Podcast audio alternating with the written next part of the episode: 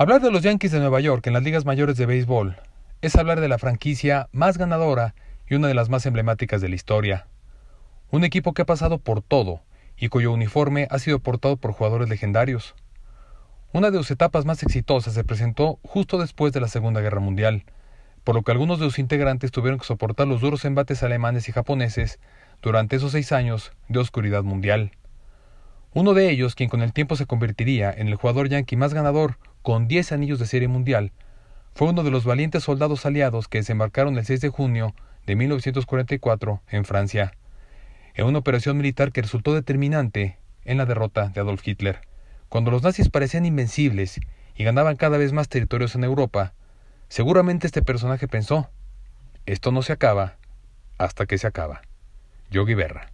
Yo soy Mauricio Bianchini y esto es Detrás del Inmortal.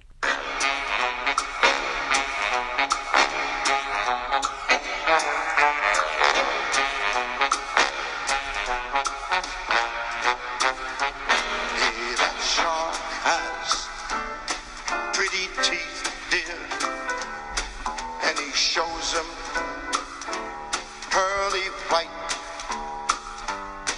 Just a jackknife has Mac Heath's deal, and he keeps it way out of sight. When that shark bites with his teeth, dear, scarlet billows they begin to spread.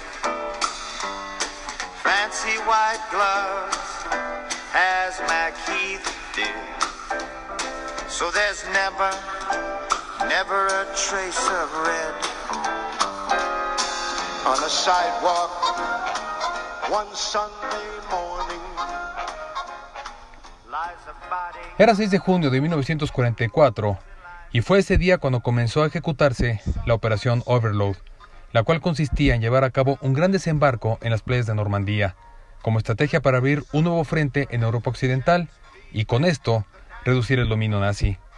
A este día se le conoce simplemente como el Día D. En ese día participaron 7.000 barcos y embarcaciones de todo tipo, que llevaron un total de 156.000 hombres y 10.000 vehículos a cinco puntos de desembarco, los cuales tenían los nombres clave de Utah, Juno, Gold, Omaha y Swerve.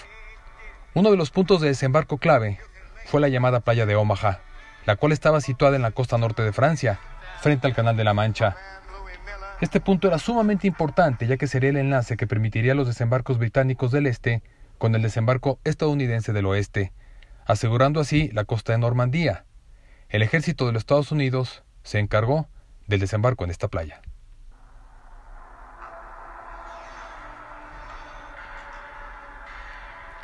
El día de en Omaha no transcurrió como había sido planeado, ya que las dificultades en la navegación provocaron que a lo largo del día la gran mayoría de las lanchas de desembarco no alcanzaron sus objetivos.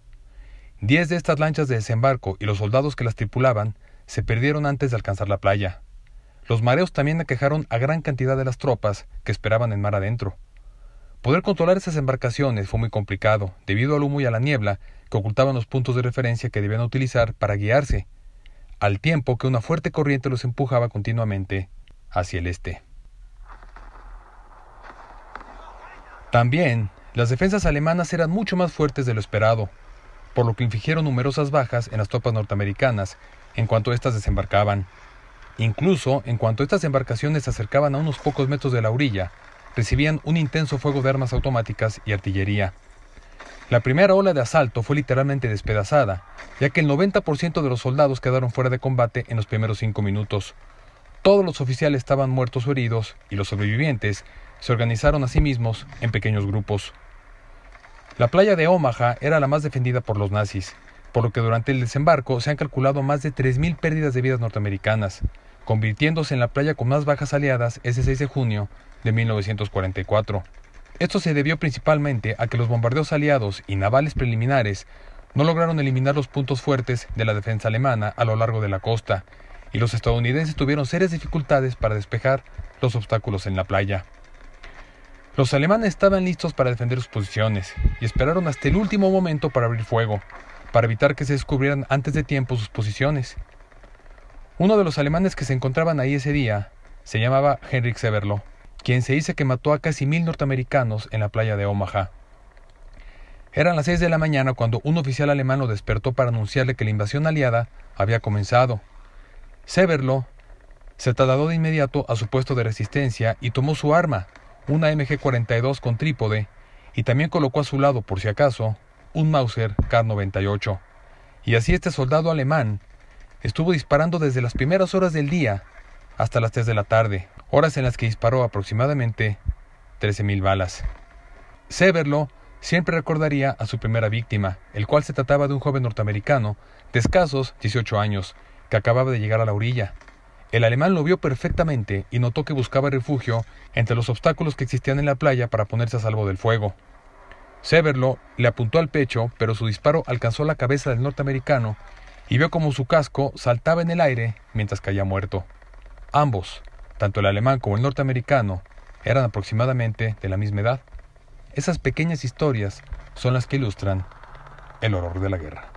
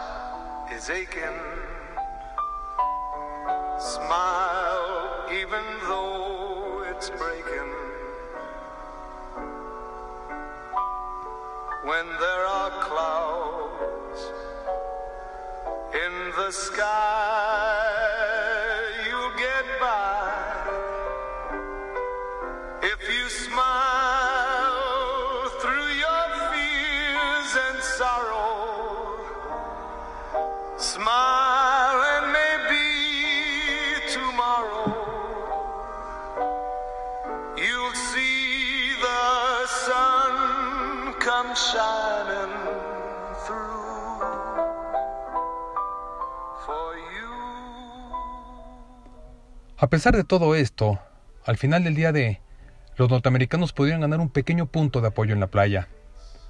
Los altos mandos norteamericanos eligieron para atacar esta playa al 16 Regimiento de la Primera División de Infantería y el 116 Regimiento de la 29 División de Infantería. Este ataque fue dirigido por el general Leonard Giro, jefe del Quinto Ejército, y por Omar Bradley, comandante del Primer Ejército. Se estima que las bajas de los ejércitos aliados durante las operaciones del día D fueron entre 4.000 y 9.000 hombres.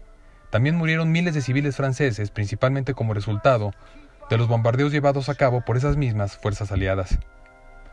A pesar de que las tropas aliadas habían conseguido sentar sus posiciones en Francia, al final del día D, corrían el riesgo de ser empujadas nuevamente hacia el mar, por lo que tenían que seguir ganando posiciones más rápido de lo que los alemanes podían reforzar las suyas. Ese avance a través de las estrechas calles de los pueblos de Normandía fue lento, ya que los alemanes las defendieron con mucha firmeza. Sin embargo, dado a que superaban en número a sus enemigos, pudieron finalmente romper las líneas enemigas, esto claro, con un precio muy alto.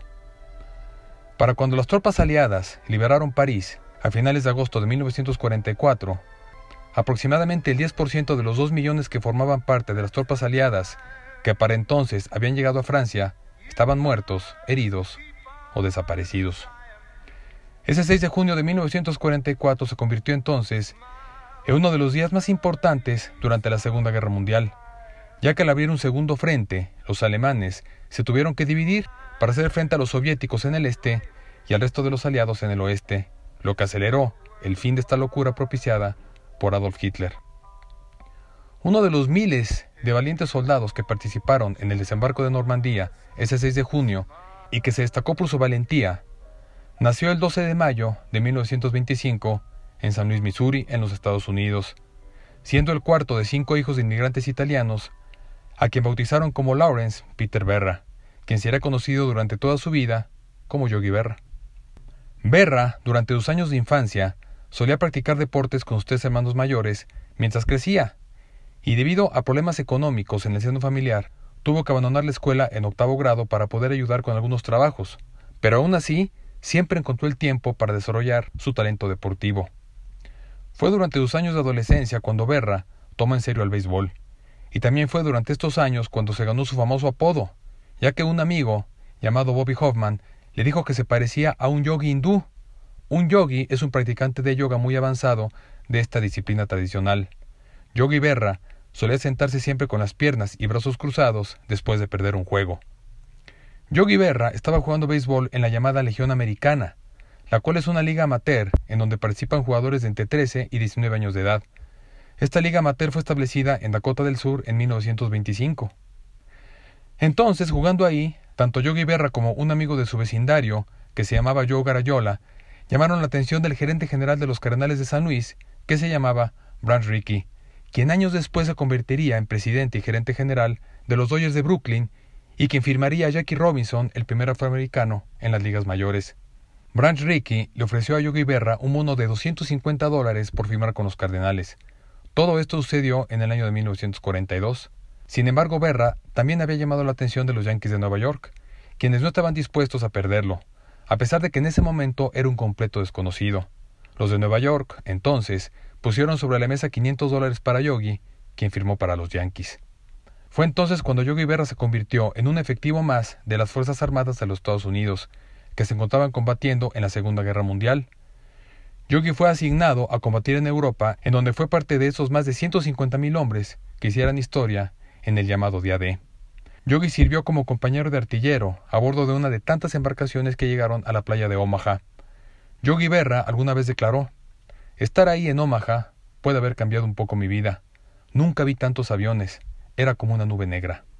La embarcación en donde iba Yogi Berra, el USS Bayfield, fue una de las primeras que se acercaron a la playa y por consiguiente al fuego enemigo, por lo que fue una de las más expuestas. Yogi Berra se vio como tantos miles de soldados más asediado por una lluvia de metralla de la que tuvieron que correr y buscar refugio seguro hasta que llegara el apoyo del resto de embarcaciones y del bombardeo aéreo.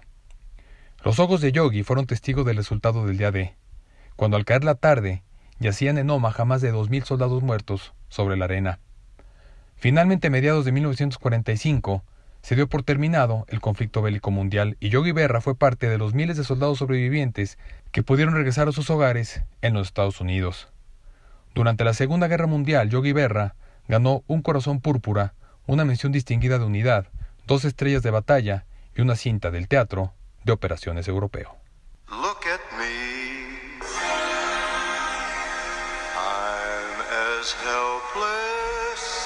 A kitten up a tree.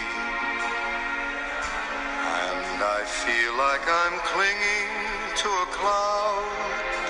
I can't understand. I get misty just holding your hand.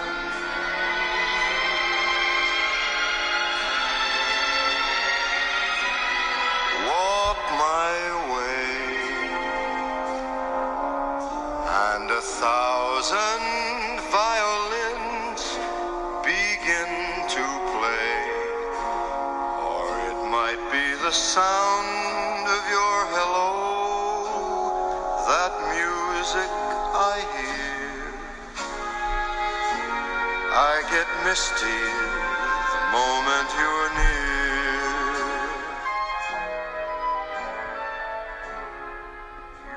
Yogi Berra comenzó a jugar béisbol con el equipo de los Osos de Newark en las ligas menores, en donde sorprendió a todos con su gran talento a pesar de su corta estatura física. En ese momento fueron los gigantes los que se interesaron por Yogi, quien era una verdadera interrogante como jugador de béisbol. Sin embargo, los Yankees no quisieron soltar a su jugador a pesar de que realmente no tenían pleno conocimiento de su talento, pero lo veían como un héroe de guerra. De esta manera llegó la temporada de 1946 en las ligas mayores, y Yogi Berra al fin haría su debut con el equipo de los Yankees, en el cual figuraban jugadores como Joe DiMaggio, Phil Rizzuto, Aaron Robinson, Spud Chandler y Tommy Henrik, cuyo manager era Bill Dickey, quien también participaba como jugador activo. Yogi Berra fue llamado al primer equipo de los Yankees el 22 de septiembre de 1946 y debutó solamente cuatro días después ante los Atléticos de Filadelfia, mismo partido en el que debutó el shortstop Bobby Brown. Esto ante más de 24.000 personas en el Yankee Stadium. Desde ese momento, su talento salió a la luz.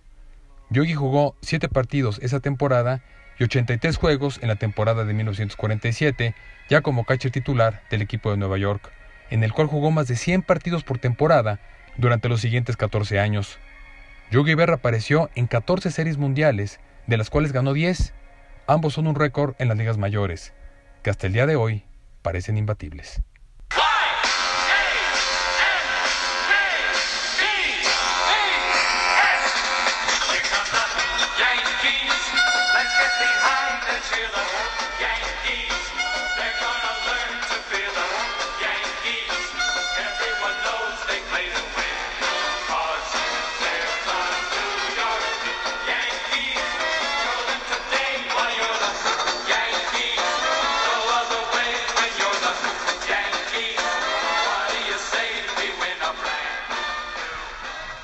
La carrera de Yogi Berra coincidió con los años más gloriosos de los Yankees de Nueva York. Tan solo en la Serie Mundial Berra jugó 75 partidos con 259 turnos al bat, en los cuales bateó 71 hits, de los cuales 10 fueron dobles y 49 sencillos. En el tercer juego de la Serie Mundial de 1947 ante los Dodgers de Brooklyn, Yogi Berra conectó el primer home run de un bateador emergente en la historia de la Serie Mundial, esto ante el pitcher Ralph Franca. Yogi Berra fue elegido 18 veces al Juego de las Estrellas y ganó el premio al jugador más valioso de la Liga Americana en 1951, 54 y 55, y además nunca terminó por debajo del cuarto lugar en la votación al jugador más valioso desde 1950 hasta 1957. Recibió votos por el jugador más valioso en 15 temporadas consecutivas, en las que está empatado con Barry Bonds y solo superado por las 19 temporadas consecutivas de Hank Aaron con votos del más valioso. Desde 1949 hasta 1955, Yogi Berra, quien jugaba en un equipo lleno de estrellas como Mickey Mantle y Joe DiMaggio, lideró a los Yankees en carreras impulsadas durante esas siete temporadas consecutivas. Uno de los juegos más importantes en la carrera de Yogi Berra fue el 8 de octubre de 1956. Esto cuando los Yankees disputaban la Serie Mundial ante los Dodgers de Brooklyn, quienes comenzaron ganando la serie dos juegos a cero. Ese 8 de octubre, la serie ya estaba empatada a dos juegos, y los Yankees en casa buscaban ponerse en ventaja y a un solo juego para proclamarse campeones. Ese día, el manager yankee Casey Stengel mandó como pitcher abridor al diestro de 1,93 metros, Don Larsen, quien estaba en su cuarta temporada en las ligas mayores y su segunda con los Yankees. Ese año Don Larsen terminó la temporada regular con un récord de 11 ganados y 5 perdidos. El juego entonces comenzó a la una de la tarde y Don Larsen comenzó un tremendo duelo de picheo con el abridor de los Dodgers, Sal Magli, quienes no permitieron carrera durante las primeras tres entradas. Fue hasta la cuarta cuando los Yankees tomaron ventaja de una carrera cero. Un dominante Don Larsen lanzaba a un Yogi Berra quien sabía perfectamente qué lanzamientos pedir. Al llegar a la quinta entrada, el Dodger, Gil Hodges, pegó un tremendo batazo entre el jardín izquierdo y central. Ese batazo parecía que rompería el juego perfecto de Larsen, y sin embargo apareció Mickey Mantle para tapar la pelota y hacer el out. Después de eso, Larsen continuó sacando outs uno tras otro hasta llegar a la novena entrada, en la que se paró en la caja de bateo Dave Mitchell, quien contaba con un porcentaje de bateo de 312. Con la cuenta en una bola y dos strikes, Yogi Berra le pidió a Larsen una bola rápida y justo con esa Don Larsen ponchó a Mitchell para terminar ese juego con 92 lanzamientos y convertirse en el primer pitcher y hasta ahora único en lanzar un juego perfecto en la Serie Mundial. Cuando cayó el out 27, Yogi Berra corrió y saltó para abrazarse con Don Larsen, una de las imágenes más especiales e icónicas en la historia de la Serie Mundial.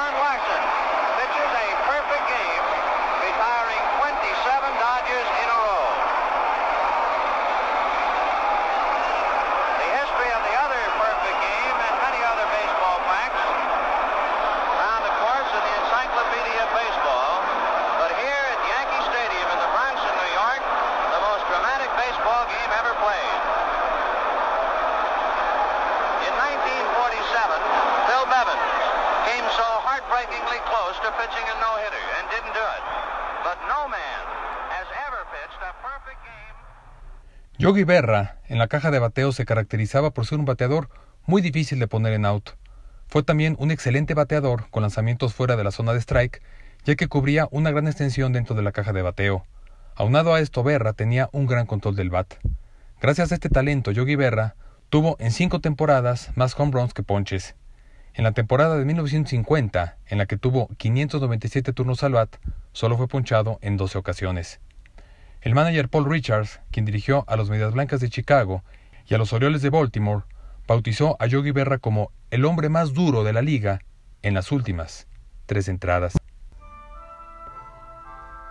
También como catcher, Yogi Berra se destacó gracias a su rapidez, a su movilidad, ya que era un gran manejador de los lanzadores.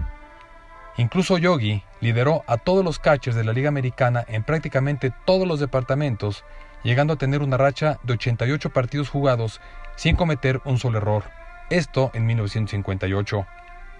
Fue el primer catcher en dejar un dedo fuera del guante, un estilo que la mayoría de los catchers terminaron por emular. Tom Sturdivant, quien fue pitcher de los Yankees de 1955 a 1959, dijo lo siguiente sobre Berra. No puedo decir lo suficiente sobre Yogi Berra. A un lanzador joven le da muchísima confianza tener un tipo como Berra llamando los lanzamientos. Nadie podía preparar mejor a los bateadores rivales. Yogi Berra se caracterizaba por ser un catcher que hablaba constantemente a los bateadores, con el propósito de distraerlos. En la temporada de 1962, a los 37 años, Yogi mostró su excelente resistencia física al participar en un juego completo de 22 entradas y 7 horas de duración ante los Tigres de Detroit. Casey Stengel, manager de Berra durante la mayor parte de su carrera, dijo alguna vez, nunca juego un partido sin él. Más adelante en su carrera, Yogi se convirtió en un buen jardinero izquierdo, esto en el notoriamente complicado jardín izquierdo del Yankee Stadium. En 1963 fungió como jugador y parte del equipo de cocheo, en donde jugó 64 partidos, 35 de ellos como catcher y 29 como batador emergente, en donde bateó para 293 en 164 turnos al bat, además de que era el coach de primera base. Al finalizar esta temporada, se retiró como jugador después de la Serie Mundial de ese año, en la que los Yankees perdieron ante los Dodgers que ya jugaban en Los Ángeles.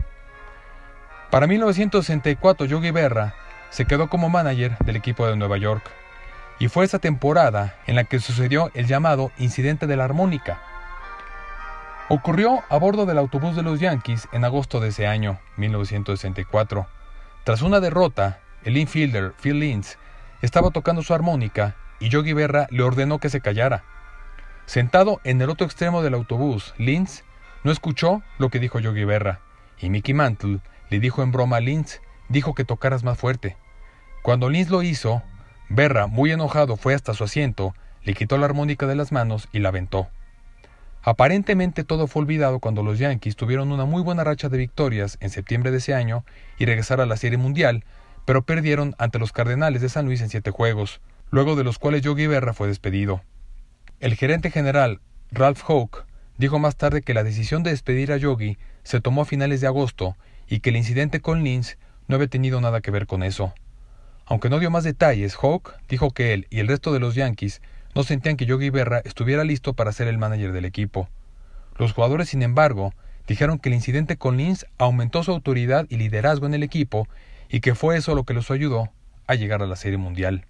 Yogi Berra fue contratado de inmediato por el equipo de los Mets como parte del staff de cocheo, en donde también apareció como catcher al inicio de la temporada. Su último turno al bat fue el 9 de mayo de 1965, tres días antes de cumplir 40 años. Yogi Berra se quedó con los Mets como coach bajo las órdenes de Casey Stengel, Wes Westrum y Gil Hodges durante las siguientes siete temporadas, incluida la del campeonato de la Serie Mundial de 1969. Luego se convirtió en el manager del equipo en 1972, tras la inesperada muerte de Hodges en los entrenamientos de primavera. La siguiente temporada pareció una decepción al inicio, ya que las lesiones plagaron a los Mets durante toda la temporada. A mitad de ese año de 1973, los Mets se encontraban en el último lugar, pero en una carrera divisional muy apretada.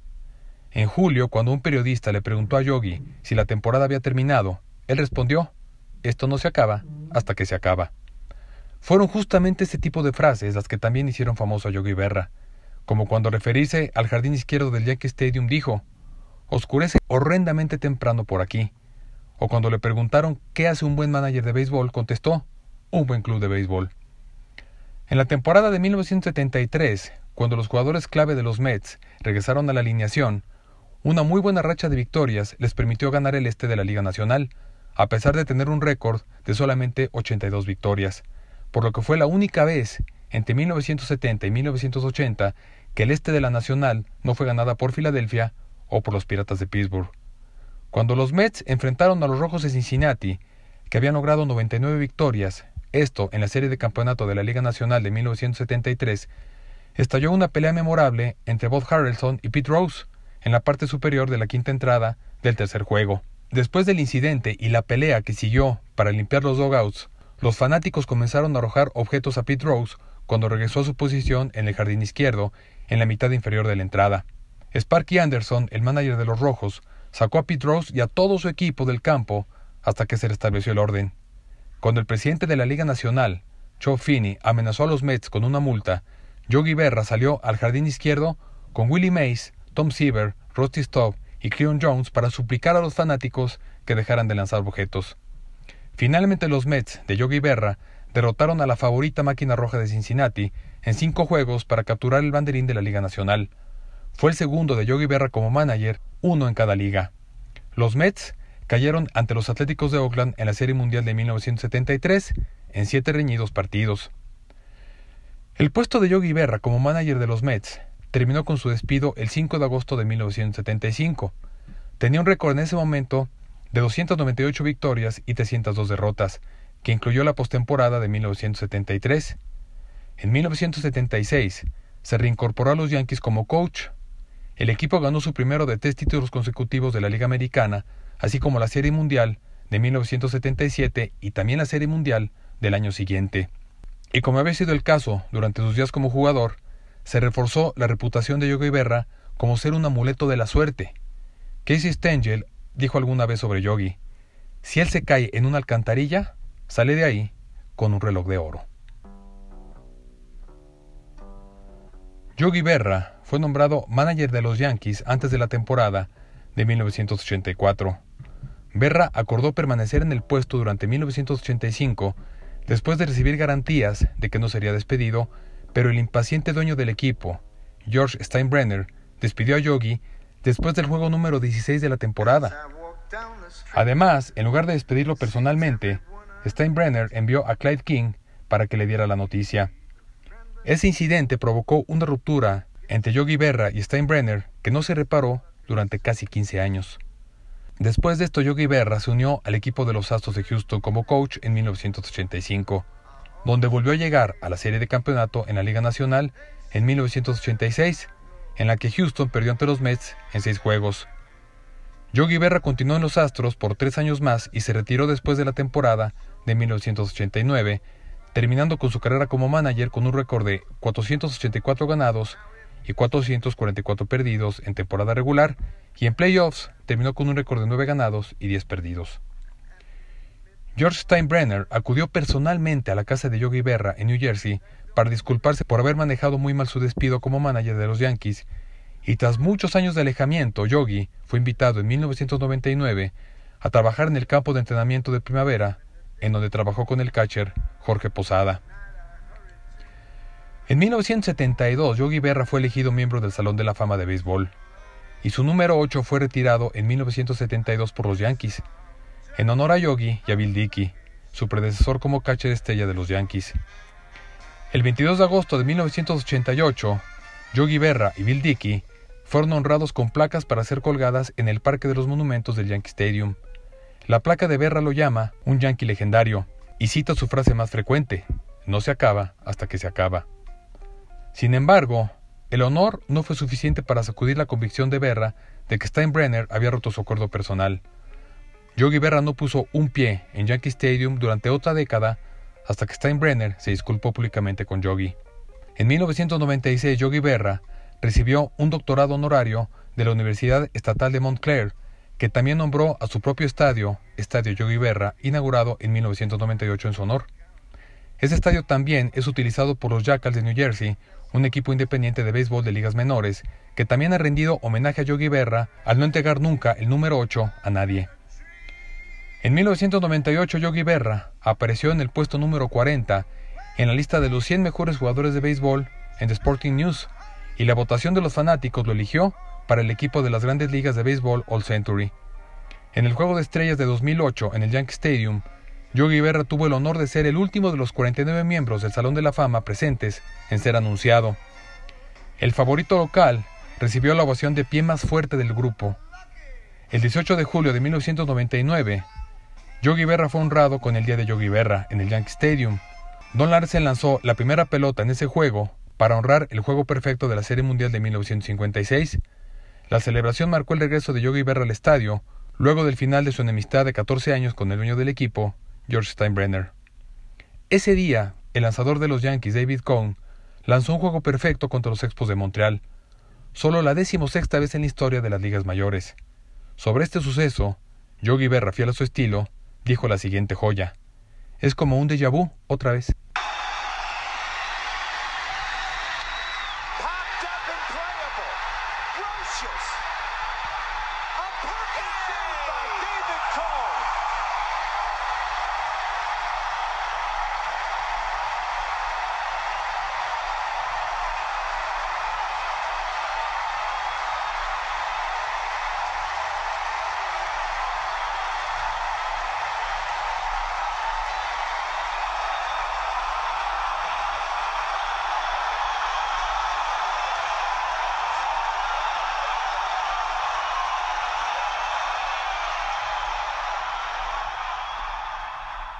En 2005, Yogi Berra recibió el premio Golden Plate de la Academia Estadounidense de Logros y en 2008 fue incluido en el Salón de la Fama de New Jersey.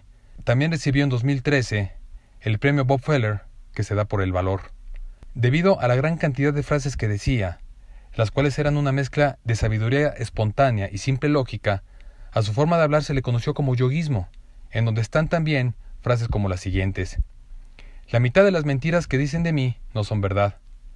Hasta Napoleón tuvo su Watergate. Daría mi brazo derecho por ser ambidiestro. Usualmente duermo una siesta de dos horas, de una a cuatro. Si la gente no quiere venir al estadio, nadie va a detenerla. Júntense de a dos, en tríos.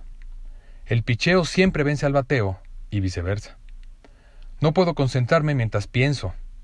También alguna vez dijo, uno puede observar muchas cosas con solo mirar. Siempre voy a los entierros de los demás, porque de lo contrario ellos no vendrán al mío. El béisbol es 90% mental y la otra mitad es física. Es difícil hacer predicciones, especialmente sobre el futuro. Cuando encuentres una bifurcación en el camino, tómala. Cuando en un restaurante italiano le preguntaron en cuántas partes debía estar cortada su pizza, contestó, córtela en cuatro, no creo que pueda comerme ocho. Cuando alguien le decía que no era muy guapo, contestaba, no bateo con mi cara. Ese era Yogi Berra.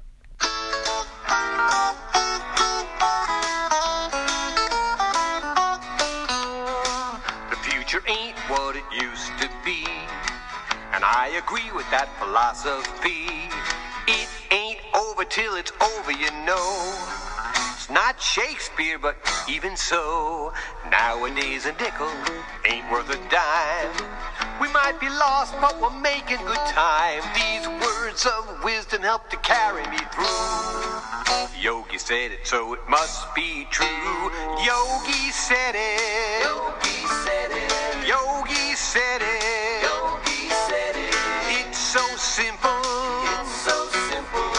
It's hard to get it said I really didn't say everything I said. You never know what's going on in that head. So give the guy credit. Yogi said it.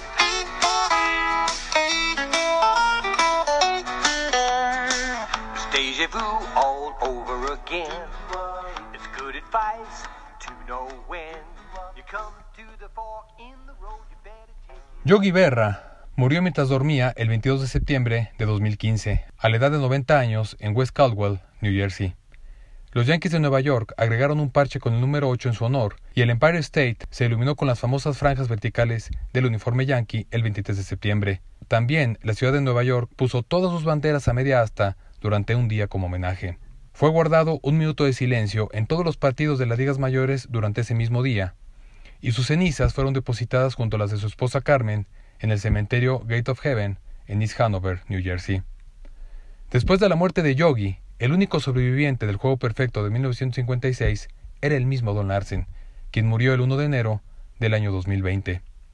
El 24 de noviembre de 2015, Yogi recibió la Medalla Presidencial de la Libertad de forma póstuma por el presidente Obama, en una ceremonia en la Casa Blanca a la que asistieron miembros de la familia de Yogi Berra, quienes aceptaron el premio en su nombre. En la ceremonia, el presidente Obama dijo, Hoy celebramos a algunas personas extraordinarias innovadores, artistas y líderes que contribuyen a la fortaleza de los Estados Unidos como nación. Para celebrar el servicio militar de Yogi y su notable carrera de béisbol, Obama utilizó uno de los famosos yoguismos de Yogi Berra y dijo, Una cosa que sabemos con certeza es la siguiente, si no puedes imitarlo, no lo copies.